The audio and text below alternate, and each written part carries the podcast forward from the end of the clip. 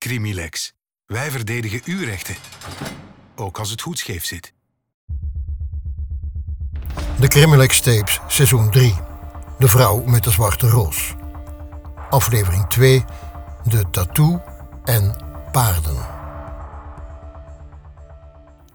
In dit seizoen bespreken we de zaak rond de moord op een onbekende vrouw die gevonden werd in Antwerpen. Op 3 juni 1992 vond een voorbijganger in het Schijn, een waterloop in de schaduw van het Antwerpse Sportpaleis, het lichaam van een vrouw. Ze werd vermoord met een mes. Kurt Wertelaars van bureau van Meerbeek onderzoekt deze cold case en probeert te achterhalen wie deze mysterieuze vrouw was en waarom ze het slachtoffer werd vermoord. Op die manier hoopt hij het parket te overtuigen om de zaak opnieuw te openen. Zoals je in de vorige aflevering kon horen, zijn er in deze zaak weinig aanwijzingen. Toch brachten de sporen ons tot in Italië en het Verenigd Koninkrijk. In deze aflevering gaan we opnieuw op pad en duiken we in op het eerste gezicht twee totaal verschillende werelden, van tatoeages tot paardensport. We spreken met Kurt Vertelaars, onderzoeker van Bureau van Meerbeek, en professor Miet van der Halle en dokter Robert Horselenberg. Welkom bij het nieuws van 7.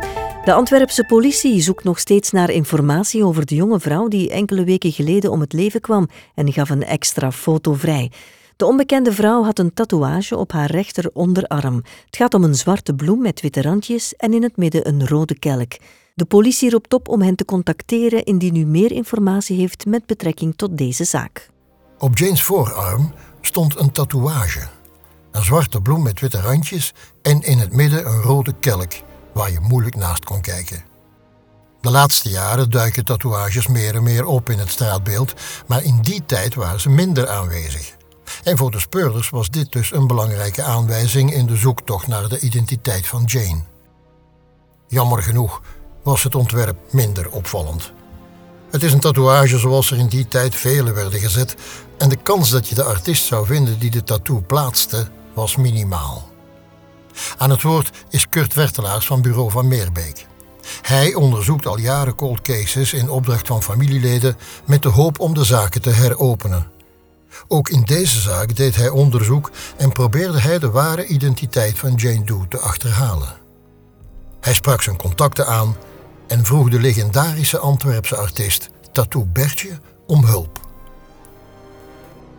De tatoeage op haar, uh, op haar linker voorarm was een uh, eerder speciale tatoeage, omdat het, het, ging om een roos, een zwarte roos. Doorgaans dit soort rozen, als die getatoeëerd worden, dan, ja, dan zijn die rood. Uh, dus die vrouw heeft daar echt wel um, gevraagd om daar een zwarte van te maken. Dat kan een aantal dingen betekenen. Zwart is va vaak de kleur van rouw en weet ik wat. Dus daar, daar gaan we dan gaan beginnen zoeken naar van kan, kan dit uh, uh, op een of andere manier iets betekenen? We zijn natuurlijk gaan praten met een aantal um, tatoeëerders. in België, in Nederland. Mensen die dit soort tattoos zetten. Onder meer de hele bekende Tattoo Bertje uit Oostende.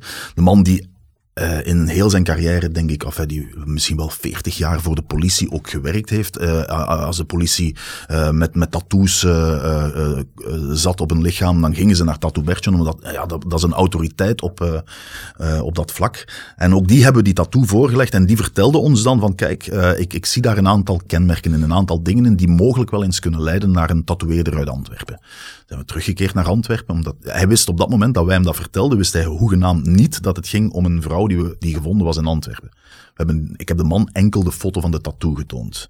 Dus opnieuw krijg je daar wel van, oh verdomme, dat kan wel eens. Allee, dat, is, dat zijn elke keer hele kleine dingetjes waar je van denkt van, verdomme, misschien zitten we wel ergens, misschien raken we wel ergens.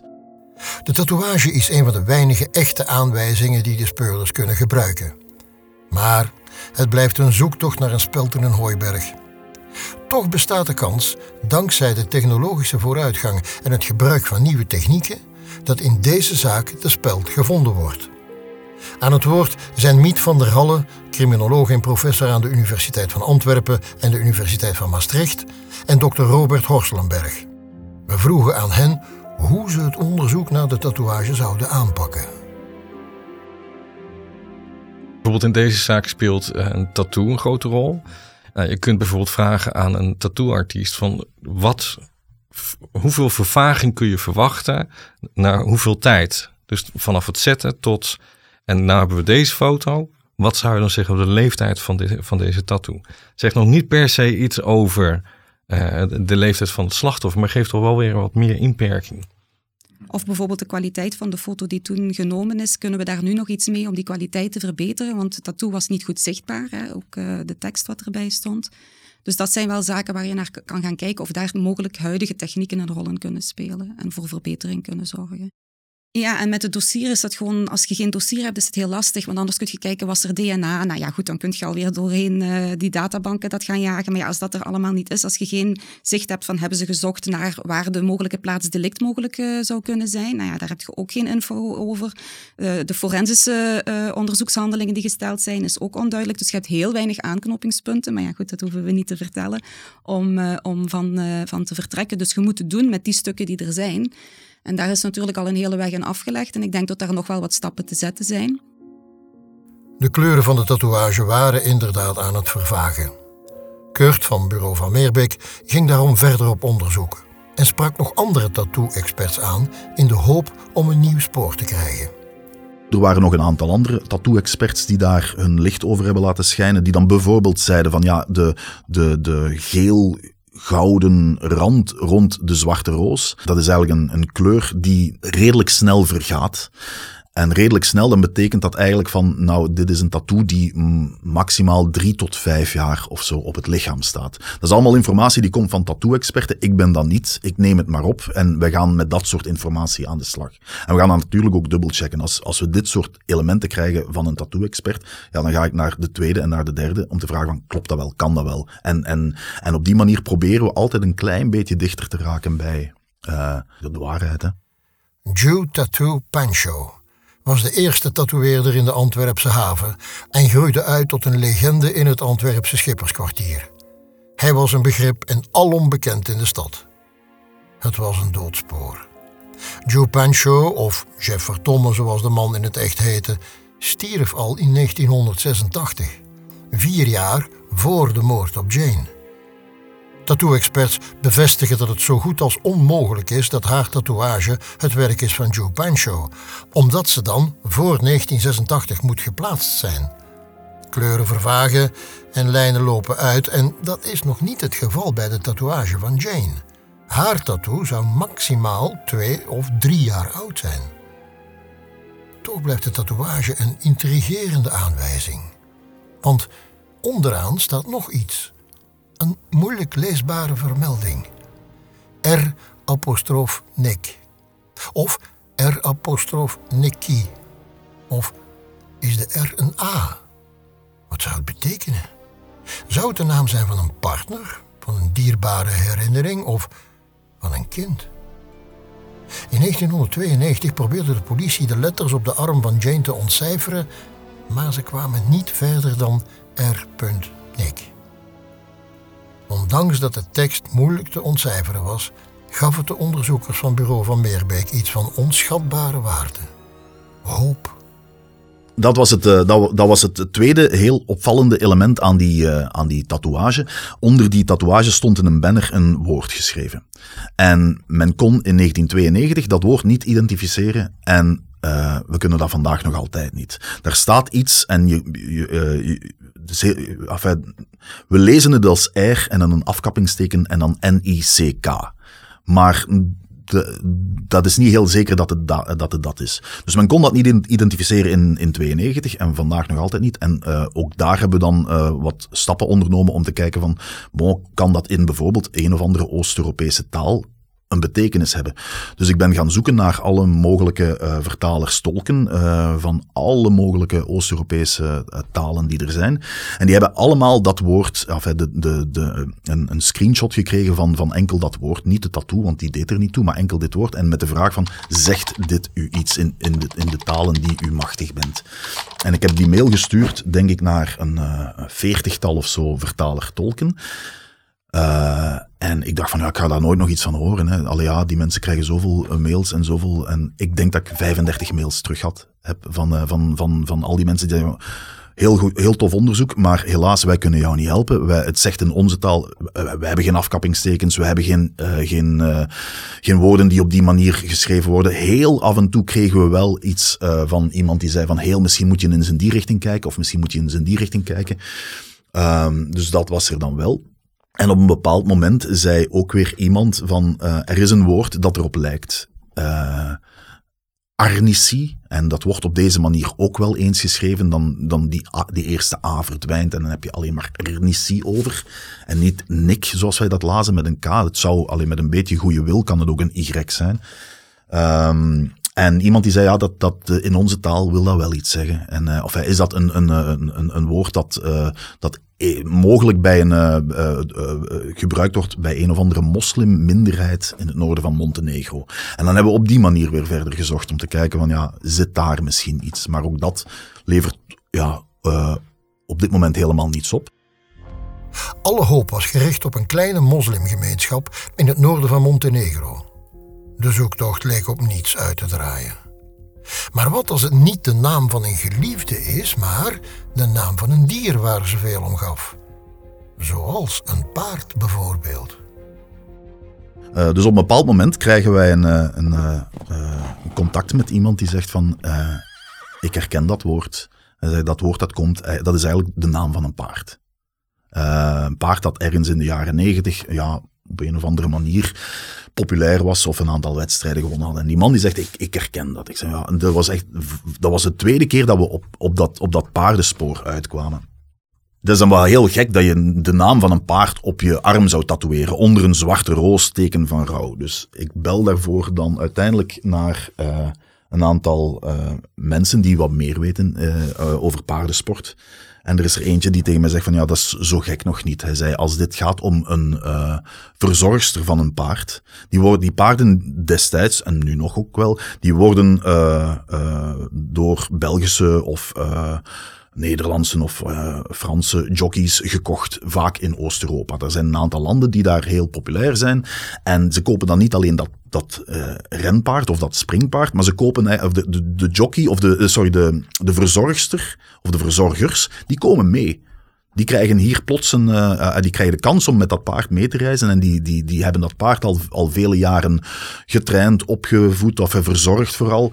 Um, en uh, die verzorgsters die komen mee en die hebben daar een, een zo'n close band mee. Hij zei, ik, ik heb zo lang en zo vaak in die wereld gezeten. Als die jockeys naar het buitenland moesten voor, uh, voor wedstrijden te doen, dan sliepen die verzorgsters liever in de stal bij dat paard dan ergens op een of andere hotelkamer. Allee, om maar te zeggen, er was een hele close band. Dus hij zei, als ik dan vraag van, van ja, maar zet iemand een tattoo van een paard dat gestorven is op zijn arm? En die zeggen, ja, dat, ik heb al wel gekkere dingen uh, meegemaakt. Dus opnieuw hadden we daar zoiets van, oké, dit is misschien toch wel een, iets dat we niet moeten ja, uit het oog verliezen.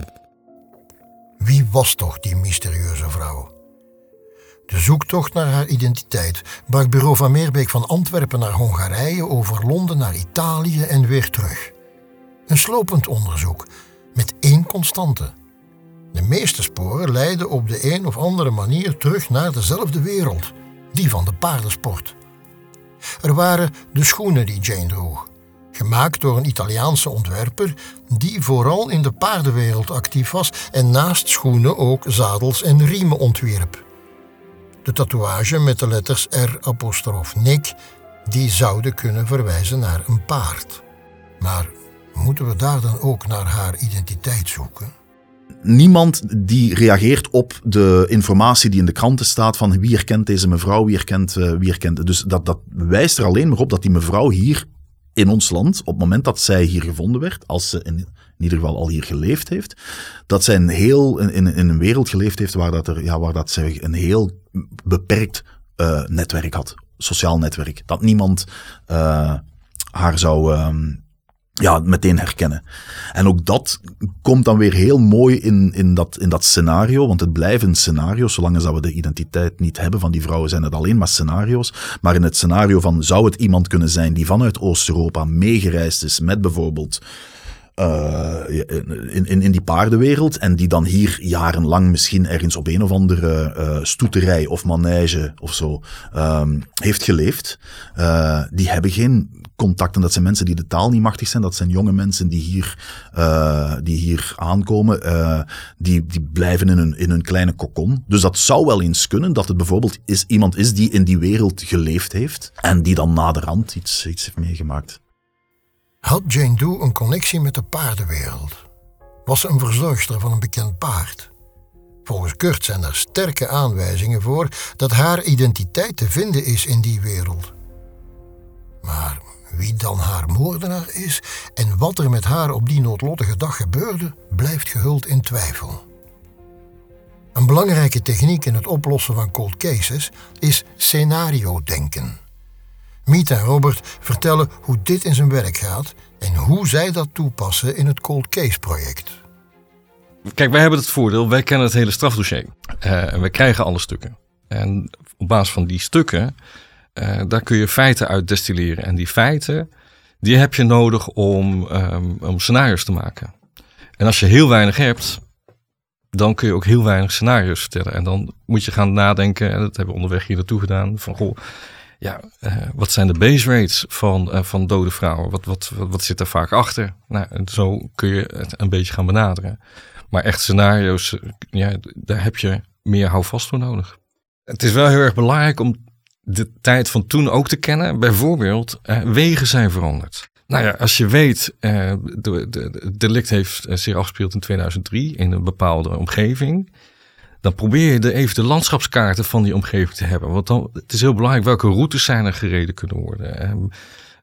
Allemaal van dat soort hele simpele dingetjes moet je wel weten. Bestonden er gsm's in, twee, in, in, in 92? we hadden het vanochtend nog in de auto onderweg hier naartoe over. Nou ja, nee. maar hoe communiceer je dan vroeger? en dat, dat zijn dingen die je wel moet weten. En ik noem het altijd basiskennis. Die studenten moeten beschikken over ontzettend veel basis, basiskennis, omdat je anders niet goede scenario's kunt maken. En zij moeten dat ook uitzoeken, want dat is natuurlijk wel het nadeel van die studenten. zijn allemaal jong en wij weten, we zijn iets ouder. Dus wij weten al wel van, goh, die tijd was er dit of dat. Daar hebben zij geen kennis van. Dus zij gaan ook heel veel opzoeken op dat vlak. Dus het is niet alleen van naar criminele elementen uh, kijken, maar het is vooral ook die basiskennis uh, opfrissen. En dat heeft ons ook wel al dingen opgeleverd. Wij dachten, oh ja, was het dan toch later dat dat pas mogelijk was of zo. Um, maar ook met ja, telefonie, de telecom kan je nu heel wat meer mee, maar je moet het ook weer terug in de tijd plaatsen. En wat kan nu nog met de gegevens die er van toen nog waren? Dus dat zijn allemaal vragen waar we dan ook vaak deskundigen voor, uh, voor inschakelen. Kijk, je, je, kunt natuurlijk opnieuw beginnen met het verdacht voeren. Uh, maar vaak is de reden waarom het een cold case is geworden, omdat de verkeerde verdachte in aanmerking is gekomen. En dan heeft het geen zin meer om die verdachte nog eens een keer te gaan verhoren. Het is juist, en dat is ook waar onze studenten zo goed in zijn, even die hele andere bril opzetten. Um, en, en even de vraag hebben van ja, we hebben dus 10, 20 jaar tijd gespendeerd met ons politieteam in aanwijzen dat uh, Miet de moord heeft gepleegd. En we krijgen het niet rond.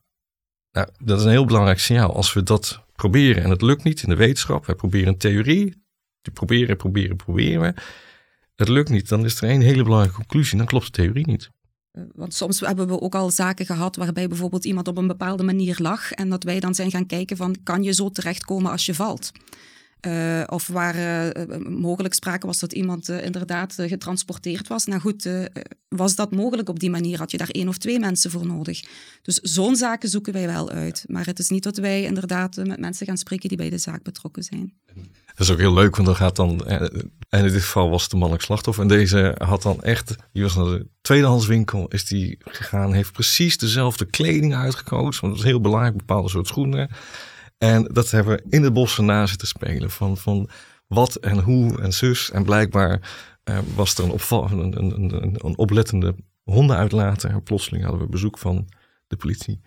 Wat waren wij daar aan het doen? Het was heel gezellig verder. Dus het is, uh, maar, uh, maar, gewoon omdat je dan kunt zien van oké, als we dit doen, dan betekent het dat. Maar als we, als we dat aannemen, dan is er een tweede persoon ook aanwezig geweest. Dat zijn de manieren waarop we zo'n zaak aanvliegen. De ware identiteit van Jane Doe blijft nog steeds een mysterie.